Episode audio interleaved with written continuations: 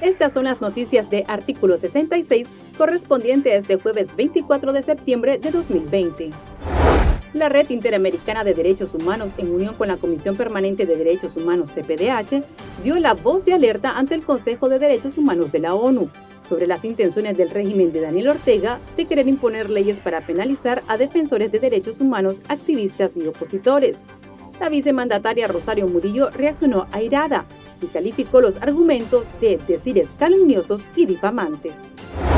La Comisión Interamericana de Derechos Humanos, CID, manifestó su profunda preocupación por la iniciativa de ley del régimen de Ortega. Mediante un tuit criticó los fines represivos de la misma, la que según el organismo permitirá sancionar a líderes y lideresas nicaragüenses, amenazando su derecho a la libertad de expresión y asociación, a la protesta social y a participar de los asuntos públicos.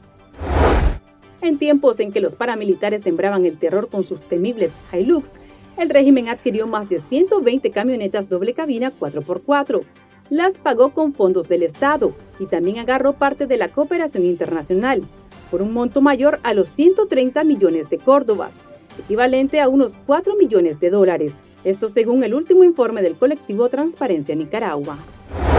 La Fundación Nicaragüense para el Desarrollo Económico y Social FUNIDES se pronunció sobre la propuesta de la Coalición Nacional de Reformas a la Ley Electoral, modificaciones que solicitó al régimen de Daniel Ortega valore y analice para buscar una salida democrática a la crisis sociopolítica que atraviesa el país desde el año 2018.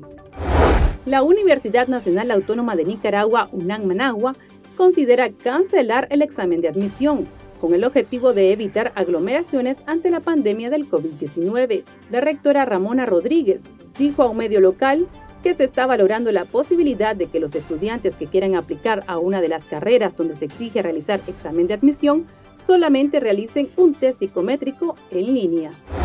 El Papa Francisco nombró obispo de la diócesis de Huigalpa al sacerdote Marcial Humberto Guzmán Zavallos, del clero de la diócesis de Granada y hasta ahora canciller diocesano y rector del Santuario Nacional de Jesús del Rescate en Popoyuapa.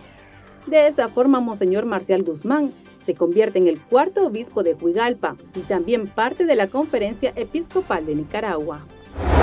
Estas han sido las noticias de Artículo 66.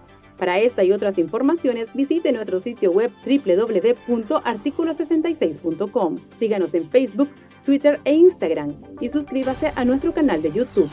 Les informó Gabriela Castillo.